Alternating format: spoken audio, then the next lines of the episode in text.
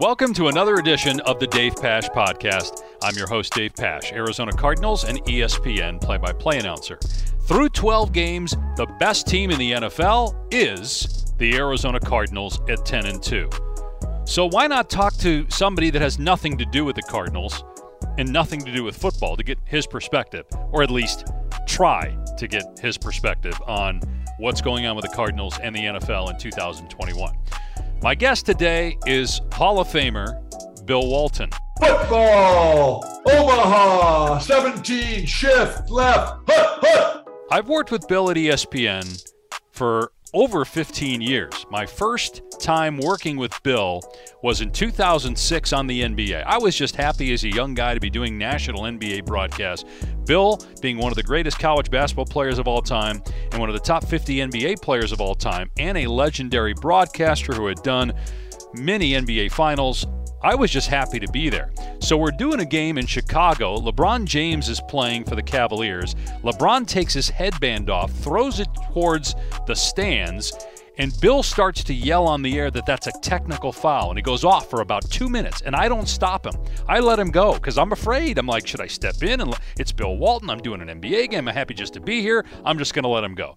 The next day, I get a call from Mike Tirico. Mike had been Bill's partner that season, and I had filled in on seven or eight games with Bill. And Mike said a handful of words to me that stuck with me and played a big part in what would happen in two thousand twelve. He said to me, and this is again in two thousand six, two thousand seven, you have to stop him. In other words, that's your job, to cut him off and to redirect him back to the game. So five years later, E S P N gets the Pac twelve contract, which is a great thing because I've been doing Big East, and while I love the Big East, I've been traveling east a lot. Now I have an opportunity to do games close to home, and E S P N was hiring Bill Walton back. He had been off the air for a couple of years.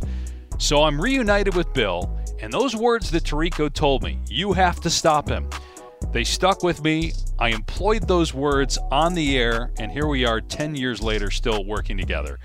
And you're probably listening to this, and you're either or, you're not in between. Either you absolutely hate the broadcasts, or you absolutely love them. If you hate them, I'm terribly sorry. If you love them, thank you. Keep watching. We're back for year number ten, starting December twenty-second, with Kansas against Colorado. As for this podcast, I, I tried, but as you're about to hear, it's very difficult. I love football. Bill will talk about his love of football, when it started, and he'll talk about his brother, the late Bruce Walton, who played at U C L A and then played for the Dallas Cowboys. In fact, Bill and Bruce are the only brother tandem to play in a Super Bowl and an N B A Finals. Very few people know that. Bill will talk about that. You'll also hear a story about Will Chamberlain throwing a football on a beach and how far he threw it. Plus, Bill will get into all the players that he's known over the years and what he plans to do in Boulder when we reunite uh, for year ten here in a couple weeks. All right, we are presented by BetMGM, the official sports betting partner of the Arizona Cardinals, and Gila River Hotels and Casinos. Sign up for BetMGM today using code cards one thousand and get your first bet risk-free up to one thousand dollars. New customer offer, paid and free bets. Visit bet M G M dot com for terms and conditions. twenty-one and over, Arizona only. Please gamble responsibly. Gambling problem? Call one eight hundred next step. So here we go. Buckle your seatbelts. It's mostly Bill, very little of me, on this edition of the Dave Pasch Podcast. So first of all, did you play football at all growing football, up? Football, yeah, man, here we go. I love football. And here I was, little Billy with his red hair and his big nose and his freckles and his speech impediment. Oh, my gosh. In San Diego, eight years old, nineteen sixty. I followed my older brother, Bruce, as I did most of my life. And here he was going to football practice. And we had this most remarkable coach. His name was Rocky. And he was our town's fireman. And he had three children. We all went to the same school. And he saw a need, and that was for athletics and sports and group activities in the afternoon. So he volunteered at our elementary school. in East San Diego at fifty-sixth Street and El Cajon Boulevard for fifty-nine years of his life. And he taught us everything, including football, Omaha, Cincinnati, hut, shift, left, thirty-two, seventeen, let's go. Okay, and there so- we were. Hold on. I had something to say here, and it was oh, absolutely boy. incredible because Bruce, who was so fantastic in my life, he played the entire offensive line, and everybody else was a wide receiver or a running back because he was so big and so good. And we'd be in the huddle, and the quarterback was trying to figure something out, and the quarterback would be looking at the sideline at Rocky, and Bruce would just lean right in the huddle, and he would just mumble, "Follow me," and then we just give the ball to anybody, and they would just follow Bruce all the way down. He would just knock the entire team off. And then I had this remarkable experience because the next year, well, first of all, I won my first championship in any group sport situation the very next year when I was in fifth grade, and we won the uh, the championship in football, and it was played at U S D.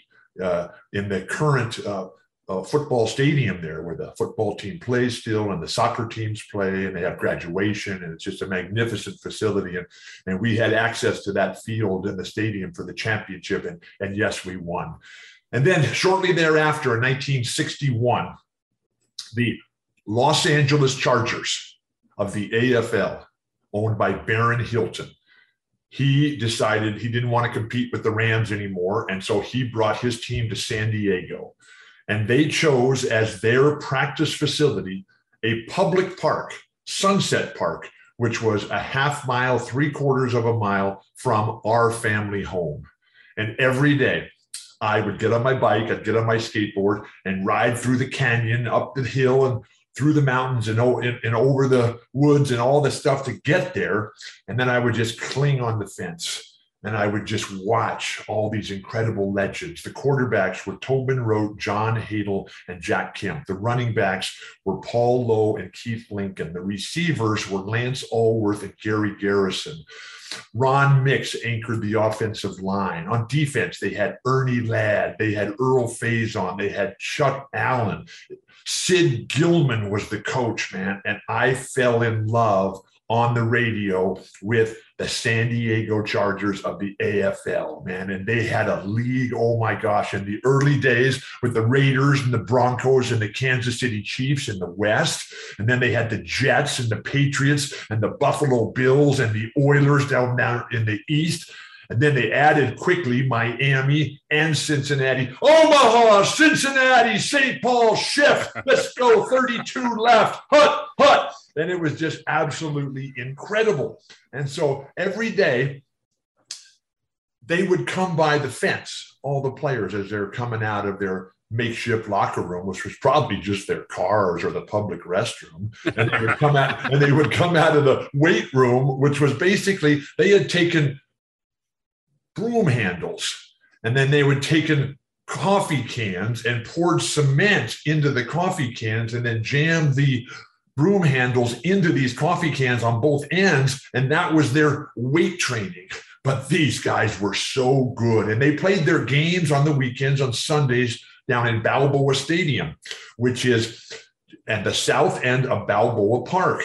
Imagine that, Balboa Stadium in Balboa Park. What a harmonic convergence of the highest order. What a coincidence. And so I would ride my bike down there and I would get into the, I never had trouble in my life ever getting into things for free. Really? I didn't, I didn't have Shocking. any money. And so I would get in and I would just roam the stadium and just meet everybody. Couldn't talk at all, but I was having such a fun time, and the games were so absolutely fantastic. It was just an incredible amount of fun and excitement, and all the players, they were just so nice to me. I mean, Sid Gilman was the coach, and he'd come by and rub my little red head, hair, and all the other players would come by and say, "Hey, man, what are you doing?" And I'm eleven years old and uh, uh, nine, ten, and it was just absolutely fantastic. And, and, and I remember all the different coaches from those early days in the A F L, Hank Stram and Lou Saban, Al Davis, oh my gosh, Bill Walsh, Chuck Knoll, John Madden. It was a phenomenal situation for a little young boy to just be inspired. And I fell in love with football. I was a radio guy. We grew up without a television. And so I had the radio and I had all these remarkable voices in my ear. Now, I, I thought it was just me until I was talking to other people.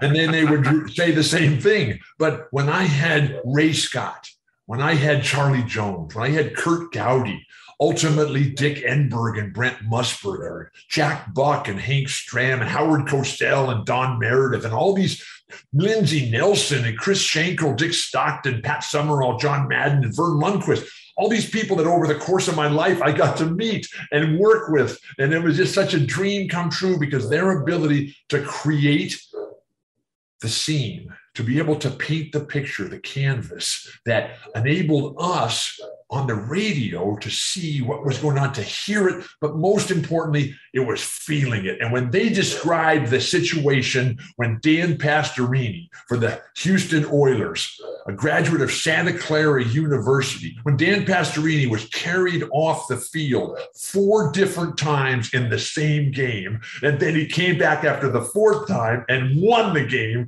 I was just hooked forever. You know, it's, it's much easier.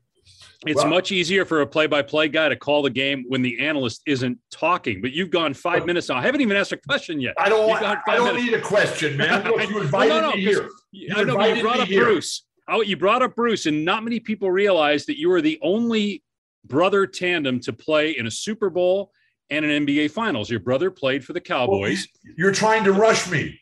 I was going to get there. All right, Please. go ahead then. Go ahead. Okay, and so now I'm living Quickly. this. I'm living this A F L dream.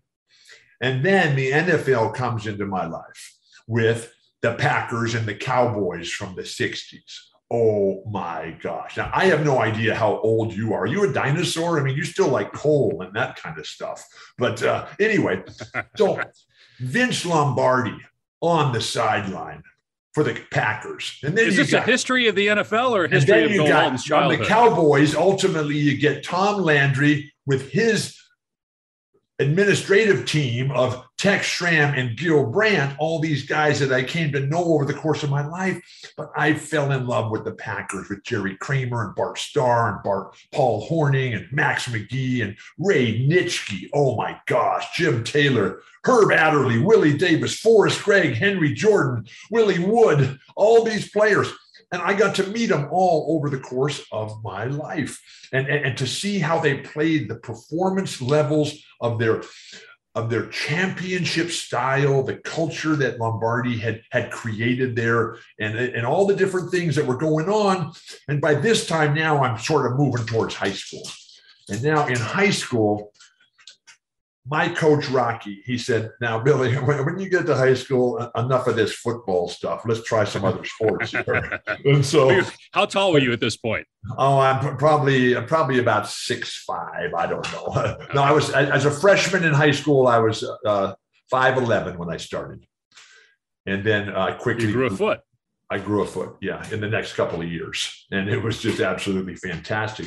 So I get to this really terrific high school, Helix High School. Bruce is a star on the team. And we're in the Grossmont League. And every year at the start of the season, San Diego State, which is just one mile from our family home, uh, they would have in their football stadium on campus, which was called Aztec Bowl, which is now called the Viejas Arena, the basketball temple and Mecca, absolutely beautiful, beautiful basketball arena. But they played football in that ravine, in that canyon. And at the start of every season, all eight teams would show up at Aztec Bowl, at in the Grossmont League, would show up there, all eight teams, all eight bands, the cheerleaders from all eight teams, and they would have a draw, and everybody would play one quarter against another team. And it was just the most incredible and fantastic event. And we would go and have so much fun all the time. But while we were there, we start learning about the San Diego State Aztec football team, which is now being coached by Don Coryell. one of the absolute geniuses and legends. And he has coaches on his staff like Joe Gibbs, Al Davis, and he has got players like Haven Moses, Gary Garrison, Fred Dreyer, and one of the guys from the Grossmont League, Brian Sipe. And so it's just an absolutely spectacular moment. And, and shortly thereafter, Marcus Allen is coming up right through the ranks of East San Diego. And I got to see him play in high school football. And it was just such a, a spectacular experience for this young guy, little Billy, whose parents had no interest in sports. But I found sports, and I found hope, opportunity, and purpose. And then it was absolutely great because Bruce was on his way to U C L A. And I was following him, although Coach Wooden was very concerned as to how they were going to be able to feed the both of us. Because when Coach Wooden came to dinner, he was he was astounded by the amount of food that my mom, Gloria, who still lives at ninety-four in the same house that we all grew up in, she's been there for sixty-nine years, she she would put this immense plate of food on the table. And Coach Wooden thought to himself, oh, this is very nice. And then he realized that that was for Bruce. And what were the rest of us going to eat? But so when I've Bruce, seen you eat, you can hold your own. So Bruce comes in, uh, you know, to U C L A. And this is on the heels of Gary Beeman, the Heisman Trophy winner, who's a fantastic friend, an incredible human being. And the coaches that Bruce had when he was at U C L A, Tommy Prothero, Pepper Rogers, Dick Vermeil, Terry Donahue. And just an overwhelming roster of genius and compassion and humanity and inspiration and knowledge. And so across town, they had U S C with John McKay, and everybody on his team was going to the N F L every year, just absolutely spectacular teams, winning the Heisman trophies all the time. Up at Oregon, they had Dan Fouts, they had Ahmad Rashad. At Stanford, they had Jim Plunkett, soon to be followed by John Elway. And then up in University of Washington, we call that U W, was Sonny Sixkiller. And all these guys are still great friends of mine. And, and, and the only reason I got to meet any of them was because of my brother Bruce, who was an All-America football player. He was academic All-America, and he was the perfect big brother. And he always, always looked out for me. And then during the course of our time at U C L A, the Los Angeles Rams, oh my gosh. I mean, they had the fearsome foursome at the time. They had Rosie Greer, Lamar Lundy, Merlin Olsen, Deacon Jones, soon to be added to Jack Youngblood, Fred Dreyer. Uh, they, you know, and then they had, and their rivals in the West out here. I, I don't know where you grew up. Was that Mars? Anyway, the Purple Peter people eaters up in Minnesota. Yo, Omaha, hot shift. Okay. thirty-seven left. Hold, hold Alan on. Page, Carl Eller, Jim Marshall, Gary Larson. And there's, then no, there's no game for me to stop you and distract but, you. This, but, is, this Brad, is a bad idea. I should not have alone. done this. You invited this me a as a guest here. You invited me as a guest. You don't have to air this if you don't like it. But Bud Grant was standing there on the sidelines, and it would be minus one hundred degrees. And Bud, Bud would not wear a jacket. Because he, he played was, in the N B A and he played in the N B A and the N F L. I think he might be the only guy to play in both. I don't know that. Yeah, he played I just in saw the him on the sidelines in the footballs outdoors in Minnesota in the middle of winter with no jacket on and just standing there saying, "Yeah, we're we're here to play. How about you?" But all this time, you know, following the Chargers and all the different great players that they had, and then the rivalries that would come in because. When the Raiders would come into town, man, that, that was just over the top incredible. Because oh, in my life, I became a, a, a huge Raider fan and an incredible, uh, the incredible good fortune I had to spend so much time with Al Davis. How much football do you watch now? Do you watch a lot of football? And have you watched the Cardinals? I'm, watch, I'm getting there, please. All right, all right. Please, I'm trying to get there. But to learn, get there quicker. To, to, you told me we had forty-five minutes, man. Yeah, there were going to be some questions in there. We're not no, going to just why? Let you why? I'm telling a story. Football, Omaha, Phoenix, Baja, Mexicali, shift, thirty-seven left. You go deep. I'll throw it to you. And then so, but, but the Raiders. I mean, the, the culture that they had with Art Shell and Gene Upshaw and Gene Otto and Ken Stabler, ultimately Marcus Allen, Howie Long, Jim Plunkett, Willie Brown, Jack Tatum, Todd, Ted Hendrickson. You don't have to Lester list the Hayden. roster. We we what? know. We know who they are. You don't have to list the roster. We know no, who they are. These are all my friends. Uh, I'm I, only talking okay. about my friends. You're talking. That's, you wanted to talk about football, right? Yeah. Phil Villapiano, Dave Casper, Matuzak, Lyle Alzado, Ray Guy, George Blanda. Did you ever you see North Dallas forty? You were friends with Ray Guy. I didn't think that you consult you would ha- have friendships with a kicker or a punter based wow, on your history. I love those guys. Because you were a fighter. I'm you, a team guy. Like, yeah, but you're a fighter. You like to fight, be I'm physical. And I like the line of scrimmage. I like the line of scrimmage. And then as the Raiders were just fantastic. The Raiders, the Cowboys, the Steelers, the forty-niners, the Giants, the Redskins, because it was absolutely spectacular here to be able to go and see the Steelers come alive. Because Art Rooney, Art Rooney and Chuck Noll, man, that they're as fine a guys as you'll ever come across. And then Terry, all of those guys, Terry, Franco, Rocky Blyer, Mel Blunt, Joe Green, Jack Ham, Jack Lambert, Stallworth, Swan, Mike Webster, L C Greenwood. This is forty years ago. Most of our listeners don't remember that and weren't alive. Let's let's. Well, why don't you have them be the guest then? You ask me. Look, why do you ask me to be the guest and then tell me what to talk about? What kind of host is that? We didn't talk about the Cowboys in the seventies, man. They played five Super Bowls in the seventies. Roger, your brother, how, and what about Bruce? Tell me about Bruce. Which, so which Bruce, Super Bowl was he? Bruce in? goes on and he plays for the Cowboys. And that's how I know all of those guys. Roger, Bob Hayes, Bob Lilly, Drew Pearson, Mel Renfro, Randy White, Too Tall Jones, Rayfield Wright, Gil Brandt, Tex Schramm, Don Meredith, Leroy Jordan, and Tony Dorsett. Now, now, in that time when Tom Landry was the coach, Tom Landry and John Wooden became very, very close friends for lots of reasons. Uh, not to be discounted was the fact that the Cowboys would have their preseason training camp in Thousand Oaks, California, just in the San Fernando Valley at Cal Lutheran College, which is coincidentally the same place where John Wooden had his summer basketball camps. And so every day, every day, Coach Wooden and Tom Landry would have lunch together and they would talk.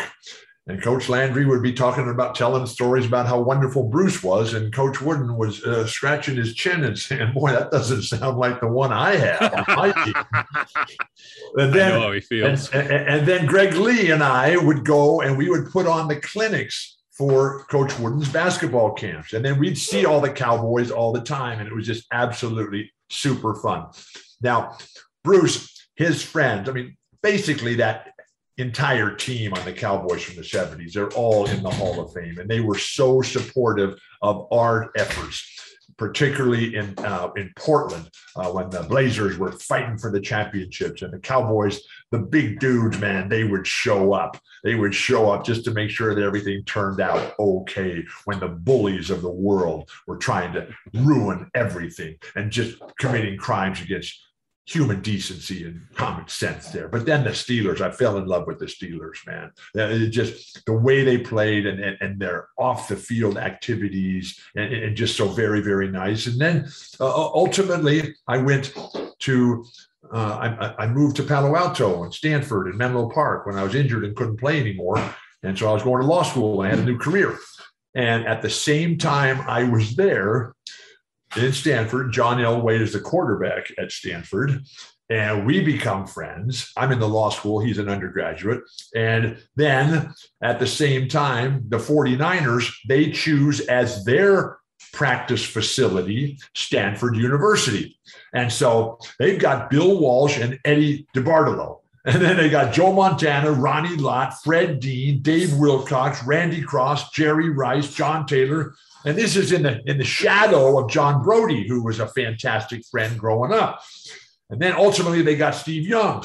And so at the same time this is all happening, then I'm having all these operations on my feet and I can't play anything. I can't, I can barely walk. I mean, you know, they were going to cut my foot off. And so— Is that true? Were they really going to amputate so your foot? When I was had this, I, I had this pioneering experimental surgery that had never worked on anybody before. And I had it in nineteen eighty-one, just before I went to Stanford Law School. And I get there, and the boys growing up, Adam, Nate, Luke, and Chris, they're just coming of age, and, and, and they're starting to watch these 49ers that, who are just playing incredible football every week. And then they want to come over to Stanford Law School so they can go peek down and hang on the fence like I did as a child at Sunset Park. They want to hang on the fence at on Stanford's campus and see all the guys. So we let them. We did that. They did, and everybody could not have been nicer. And so then we're, we're on Louise Street in Menlo Park, a dead-end street where we lived. And the boys, they wanted to play football in the street, and but I, I couldn't stand and I couldn't run. I really couldn't walk at all. So I would bring a chair out into the middle of the street. It was a dead-end street. And I would sit in the chair, and I would organize the game, and I would be the permanent quarterback. I would be the scorekeeper. I'd be the referee. I'd be the commissioner. I was everything all in one, and they would be the receivers and the defenders. And so over time, I got to the point where I could stand up. And then over time, I got to the point where I could walk a little bit. And then one day, I'm back there, and, and I'm standing up, and, and I throw the pass, and one of the children intercepts it. And Which he's one? running, and he's running it back for a touchdown. Which and one? All the other children are yelling and screaming, "Dad, you're terrible. You're the worst dad ever. You're a horrible quarterback, Dad. You're cheating for the other team, Dad. Who was it? You don't you love us, who Dad." Was. Who it was, was one of the four children, Adam, Nate, Luke, or Chris. I, know, I don't I know remember. It was well, you're a long time. You remember everything else about this story. But right, that... it was one of the children. And so as I see him running for the touchdown on the interception that I had ill-advisedly thrown, I take off running after him. And for the first time in years, I had been able to run. And everybody stopped, and they looked at Dad. And they said, "Dad can run. Dad can run." And so I, from there, I went ultimately, and I made it back, and I got to the Boston Celtics. And then when we got back to Boston, it was all really cool because we had been big, we had been big Patriots fans. Nick Buoniconti and all the guys, Plunkett when he was when he was there, Randy Vataha when he was there.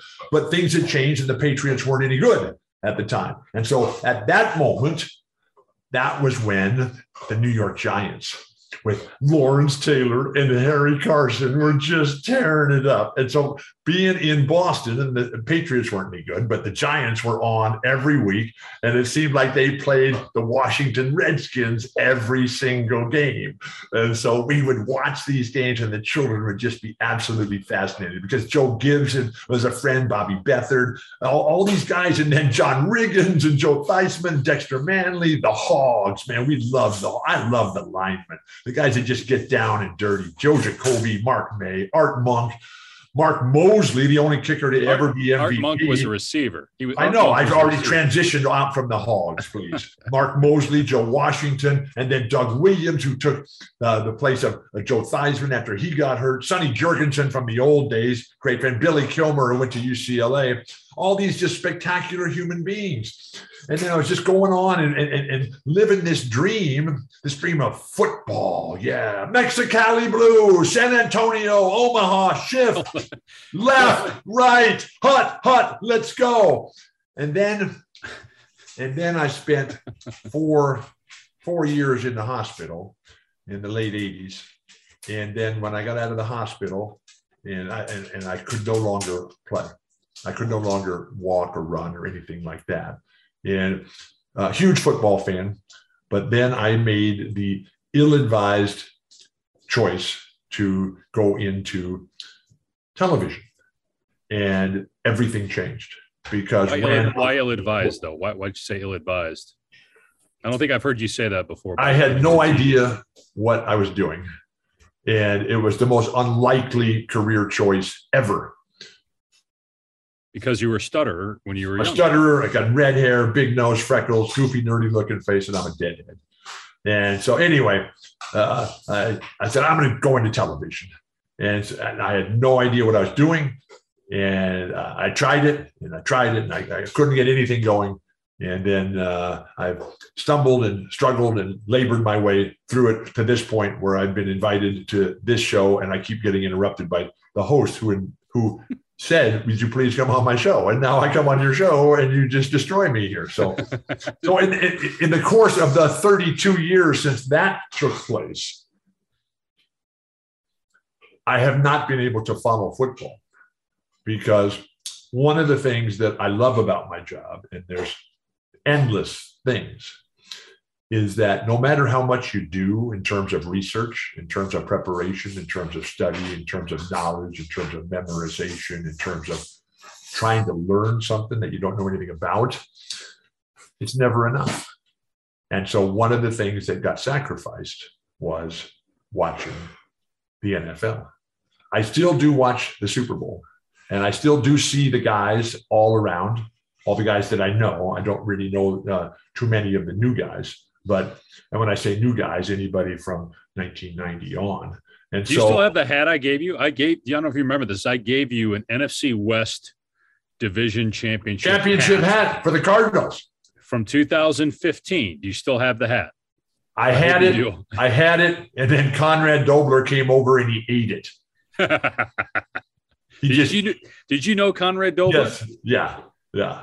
Okay, former Cardinal, obviously. Uh, who else? That Jim Rayhart. Cardinals. Jim Rayhart. And, and, and all the Cardinals from the baseball teams. And well, that's different. Know, that's a different sport. I'm talking about football. Cardinals. The same Dan name. Dierdorf. Did you know Dan? Did you ever yes, work with Dan Dierdorf? Okay. Yes, I did. It's just fantastic. Larry Fitzgerald. You met Larry Fitzgerald. I remember introducing you to Larry Fitzgerald and Michael Bidwell, the team. I was at the Basketball Hall of Fame. Uh, Larry Fitzgerald came, and I got to sit next with him. I don't remember you introduced me to him. You've never introduced me to anybody, and uh, you, you just seem to, you know, to have something in for me. You're trying to, you know, elbow me out of the way. I'm just trying to uh, get by out here. But I sat with Larry Fitzgerald uh, when Jim Gray went into the Basketball Hall of Fame, and it was absolutely one of the special moments of my life. I love to meet smart, interesting, curious people. Do you re- do you remember when we sat with Richard Sherman during a Stanford game? Do you remember that? You called him Bob Marley. We told him. Oh, he, Bob Marley. I remember he no, came to the game. Richard Sherman was on the air with us for two segments. And after the second segment, we told him he was done, and he kept the headset on. So we, we just Good. talked to him for an entire half. He was well, having well, a blast. I think he liked the fact you called him Bob Marley. He couldn't get enough of you. No, that guy's really, really, really good. I, I saw him play after that, man, and he could sing too, and and and hair and uh, atmosphere and character I, I, attributes. I do have to ask you. I do have to ask you about U C L A basketball, because obviously Why? last year, because people U C L A football, man, they're playing in the Holiday Bowl this year. Let's yes, go. But what about at, yes, at Chip, Chip Kelly? Lori and I are going to go. Good. What about bat? What about the basketball team? How high are you on this team? Because last year they came so close to getting to the championship. This is a football podcast, please. We talk about everything football, on this. Mexicali, Omaha, Twin Falls, Pocatello, Shift, Hike, Hook. How's how? You go deep, and I'll throw it. So, like, what was it like for you emotionally that? last year when Gonzaga had the last so, second shot? What was that like for you? Because I saw the video. That's another I show. The, I want to no, talk. No, it's this part of this show. Football. I want to talk about Dan this show. Fouts. I want to talk about Wilt. So one day at the beach, everybody playing volleyball, having a great time, playing cards, having a great time. And it starts, the conversation shifts to football. And who's, says, who's everybody? You said everybody's there. Who? Yeah, I mean, all the you cool and, people down at the beach. So and, you you said Wilt. You and Wilt? And, and so And so Wilt says, I can throw the football. And everybody scoffs. Everybody goes, yeah, right, Wilt. And so Wilt, Wilt tells one of the other guys, he says, just go out there, run down the beach, and I'll throw it to you. So the guy runs down the beach. You can barely see him. And Wilt keeps waving him on. So further, further. And everybody is just like laughing at Wilt. Wilt steps back, one crank of the shoulder there to loosen it up, takes the football and throws it underhand over the guy's head, who's now about ninety yards down. Oh, stop. Come on now. Come on. I'm not, I was there. It was incredible. Wilt couldn't do anything. ninety yards underhand. ninety yards oh, in the air underhand. What, what were you guys doing on that beach? Oh, we were having a great time. Yeah, I'm sure. We, you we, you might have thought it went ninety yards. We, were, we saw that. It. No, we, yeah. we were amazed it even stayed inside the Earth's gravitational force. I mean, did did Kareem play football at all? Did you ever see him? That. I don't know. Okay. He was from he was from Manhattan. He was from you know Harlem, and I, I'm not sure how many football players are coming out of there. But uh, that, you know, basketball was his game as far as I know. I'm sure he played. I mean, he was a huge baseball fan. And what but, about Larry Bird, who just turned sixty-five? Did he play football at all? Larry Bird. It's his birthday today. Well, I know, but this isn't airing today. That's why I said. I thought this was a live it. show. No, it's it's a. I thought we podcast. only did live shows. uh, we're, I tell we're you, you talk different. about misrepresentation. What? First of all, it's I come podcast. on the show, I schedule my whole day, and then and then you just interrupt me constantly, and then you tell me what to talk about. I mean, it sounds like the other parts of our lives together. Happy birthday, Larry Bird. December twenty-first, by the way, uh, we'll have uh, Kansas and Colorado. Year ten. It's hard to believe. Since I had a full head of hair, and it was black hair ten years ago. Although ah. I actually worked with you in two thousand six on N B A. You still claim that never happened. But I do I have know proof. That never, I know that. Never I do have proof that we actually did that see together. I, so I, I, tell football. me about – tell me – okay, you want to only talk football? Junior, you, no, junior Seau. So I okay, was – give me a Junior Seau story. Fine. So I was – tight end and middle linebacker. And when I was a tight end like Kellen Winslow, I was a middle linebacker like Junior, who, who played really anywhere. Junior was like Lawrence Taylor. He's like Dexter Manley. I mean, they did not have a position. They just, they watched the other team come to the line of scrimmage, and then they figured out, okay, they're going here, so I'm going to be right there, and they're going to have to change the play. Hut! seventeen, Omaha, Mexicali, Dallas, San Antonio. You need you need to go on the Manning cast. I don't know. Have, have you been invited yet by Peyton and Eli? I assume you know uh, Peyton.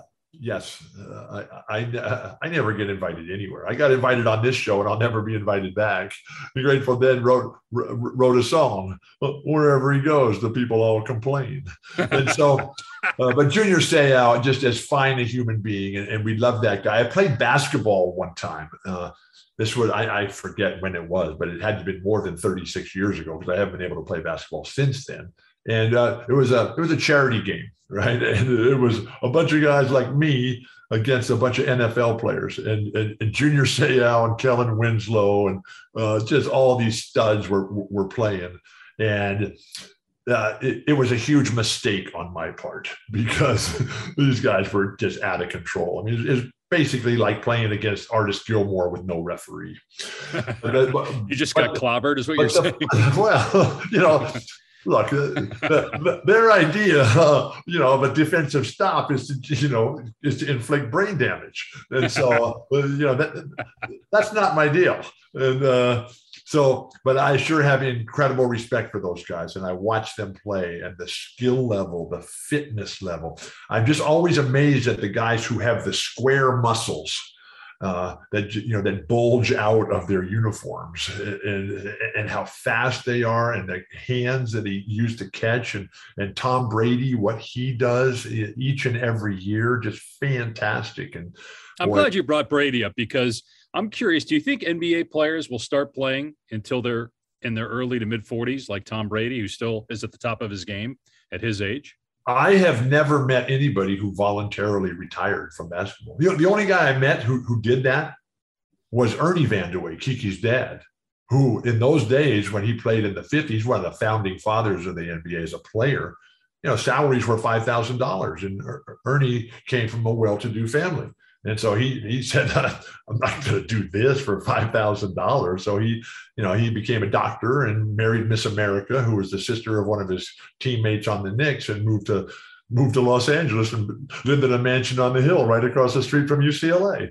And so, but the, you know, Karl Malone didn't stop playing because he wanted to. John Stockton, Kareem, Vince Carter, these guys don't stop because you want to. They stop so, because so- they can't play anymore. LeBron, Chris Paul, you could see guy, those guys. I mean, they don't. I hope so, because they're sure fun to watch, you know, yeah. and, and, and, you know, the, the, the incredible opportunities, and, you know, the, the more money you make, the more good things you can do in the world. And so, you know, it, it's a great way. And, and the business of sport has changed completely. Did you ever watch that movie, Al Davis and Pete Rozelle? That uh, that yes. that, that was yeah. Oh, it was fantastic. Tremendous movie. And uh, so uh, with Al Davis, I was spending a lot of time in the Bay Area during the seventies, and for a lot of different reasons. And I'd always go in and, and to Francesco's on, uh, right near the Oakland airport, and Al would be in there having lunch or dinner every time. And we'd just sit and talk and just uh, uh, dream and drift and go all over the place. And uh, he'd tell me everything that he knew. And I would try to tell him that the few things that I knew and all, all the different experiences that we would have. And then John Madden would be there. And it was just uh, a, a wonderful, wonderful time. So, But Let now this... I'm now I'm in, in today's game. I, I know more the owners. That's the, as opposed to the players and the coaches. And, and the culture has changed in sports uh, because of the incredible success that David Stern has brought across the board to all sports. Is that it, there's no longer the interaction with the fans. I mean the. the The, the experiences that I had clinging on that fence when watching the San Diego Charger legend that our that our you still get to had. do that. You still can go to training camp practices. You, there are yeah. plenty of Cardinals yeah. practices where you can go to in training camp and go sit in the stadium okay. and get okay. autographs after the game. Uh, I, I do again. I want to talk to you, U C L A basketball. I just want your thoughts on what you've seen so to, far. Because not, back, we're going to talk back, about that right? in a different podcast. No, They're we doing- can't. This is the only podcast. This is the only podcast, the only Dave Pasch podcast that's going to run. This is the only time you're on. So let's get it in here. No, no we don't need to do that. So you're not going to answer the – it's bad enough you want to answer my question about basketball during a basketball broadcast. I do that all the time. That's all we do. yeah, right. This is Although a foot look. I look around in your studio there, and you've got a countdown clock, which shows that the we've Cardinals. Got a, We've got a minute thirty to go before the game starts. And so let's just talk about the, the, the beauty of this game and how many wonderful people have played this game, football, who have been able to create a world where someone like me could just get so much out of it. And, and and to be able to spend the time over the years with all the different guys who I've mentioned. And I just want to express, because at the beginning they gave me... You did that already. You already think we covered that in the first... purpose. But what they really gave me at the end was pride, loyalty, and gratitude. The satisfaction with the choice that I made to ride my bike up to Sunset Park. The loyalty that I developed with all my personal friendships with all these guys. And then the gratitude, the, the respect, the admiration, appreciation, because I know these football players, man, they go through a lot. Their bodies get destroyed. Well, and you can relate. I mean, you you had a rough... I'm doing great. I'm I know you're doing great now. I'm talking about when you were playing. You know, you, you obviously went through a lot, and you touched on that earlier. By the way, uh, we... We don't take. You got forty-five calls. seconds. You got forty yeah. seconds. No. Ten seconds. Nine. Have you eaten any cupcakes lately, and have they been lit when you've eaten them? Yes, uh, I do that regularly. I like my food hot, and at this year's Pac twelve Media Day in San Francisco, on the rooftop, high above the rest of downtown San Francisco, they had a great display of cupcakes. I lit all the candles, and I ate way too many cupcakes that day. Oh, it was fantastic. I can you, see by the clock your over mouth? your shoulder that we're out of time. No, no and the, hold on. And the game is going to start. do you do you burn your mouth when you do that? Okay, because you've done it now several times. I can't times. tell. Well, it's true. Your teeth aren't real, so it's hard I, to know. I, I, All right, I'll let you go. I love, I uh, love my teeth. I love being alive. I love football. I have incredible respect for all these guys for what they've done. I mean, these dudes are tough. So you have nothing on the Cardinals, nothing on the two thousand twenty-one N F L season, nothing, nothing on the Buccaneers, on Aaron Rodgers, on the Packers. I'm working, man. Cardinals, I, I, Cardinals, Rams, Monday Night Football. Nothing on this game. When you got nothing. What, what's Monday. today? What's today besides Larry Bird's birthday? and, and then it's sprinkled in San Diego today for the first time in memory. Um, so when I see you in Boulder, are you going to ignore I'm gonna be, me? I'm going to be high in the Rockies looking for yeah. roaming buffalo who are stampeding, stampeding for uh, fresh fields of green grass. That's what I'm going to be looking for. Are you going to ignore me before tip-off as usual, or since it's the first time I'm seeing you since March at the Pac twelve tournament, will you at least acknowledge me? What's your name? What are we doing? What time does the game start? Boulder, the launching pad to the universe. Paul Hornung. Oh, my gosh. What a what a spiritual force of nature. Bart Starr. Oh, my gosh. Again, Jim these are all Watson. Players from like thirty years ago. All right. Who cares? Uh, I, I said when I started they this. The, that- they were the people who made me love football. And did I ever love football, man? The, and then to hear on the radio, you know, Ray Scott, he made me fall in love with football. It was absolutely incredible. All these guys. And then I got to work with all of them. You did Charlie games Jones. With Ray Scott? What? Kurt Gowdy. You did games with them? You broadcast with Ray Scott? And I have Gowdy? Yet to broadcast a football game. That, that's what oh, I, I want. I know, basketball. With that's one guys. Of my dreams. Well, hey, there's an invitation here. You want to come do a game with me sometime? Do a Cardinals game? What's come your name? Preseason. What's your name? What Ron, you, so what so my analyst. With, what do you, I thought you were just a fan. I thought you were a fan that had a podcast and just wanted to talk about football. And then I call, call in here, and we're already in overtime. Yep. Yeah. Because you talk so long with, I didn't even get a question. So Ron Wolfley is who I do the Cardinal games with. There are a lot of people that want to hear you and Ron Wolfley on a broadcast. Oh, Wolf, Wolfie. Let's go. How? There, Only if you lead us in with Werewolves of London. Yeah. How? That can be arranged. That can so, be arranged. All right. So I, as, a, as a young person, to hear the broadcasters that that have had such an impact on my life. I mean, Jack Buck and Hank Stram, their show was over the top. Howard Do you know Cook. Joe at all? Did you get to know Joe Buck at all? I know Joe a little bit, yeah. Okay. But I, I, I knew Jack. I'm trying to, t- trying to tie this to the Cardinals. Jack and Joe both connected, obviously, to the, the Saint Well, Louis Cardinals days. Yeah, that was Saint Louis. Is it still the same team when they – even though it's they're – the same team, just a different name. Saint Louis! Yeah, yeah I've moved. Been there. Yeah, I got thrown off that show, too. Lindsey Nelson and Chris Schenkel. Oh, wow. And then Dick Stockton. All these legends and, and the – The, the the fact that that I've been able to develop uh, lifelong friendships with these guys and, and learn from them so much. Yeah. All right. So we're going to do, we're going to somehow orchestrate Vern you Lundquist. Being a part of, of a Cardinals broadcast at some point. And it's probably preseason because in the regular season, you actually have to talk about the game and it's wow. radio. And it, I know you always say oh, that radio. When I'm doing T V, I'm doing that. It's not oh, it's radio. radio. Well, radio is a different medium. Right. So you like you, you why don't we just put it on T V? Why don't we just put it on a YouTube well, channel? Pre, that's why I said preseason, it is T V.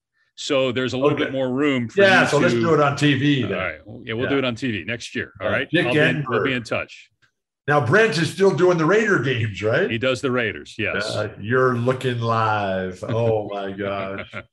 Brent's Brent's job that he did in that Al Davis, Pete Rozelle movie, just oh, yeah. spectacular. Charlie Jones was instrumental in me uh, taking this plunge to be on this show. I would never have been on this show had it not been for Charlie Jones. Yeah. You're talking about getting into broadcasting? Yeah, well, Charlie, you know, he moved. He's from Arkansas, but he well, moved. Well, Dick to Enberg, too. I, th- I thought you and Dick Enberg were really close when he was Absolutely. Doing U C L A games and you were playing there. Yeah, well, Dick was our Dick was our local broadcaster. Yeah. And then he went on to as great a career as anybody's ever had. But you can say that about Kurt Gowdy, about Brent Musburger, about a lot of these guys. And and so but all, all these guys, you know, were, were fabulously encouraging and supportive of me. And, and then I met you. And on that note, uh, Bill, thank We're you. We're into overtime. Football, Omaha, seventeen, shift, left, hut, hut, you go long, fake draw, I'm running, get out of the way, stiff arm, yeah, in your face. Thank you, Bill. Hmm. What's your name again?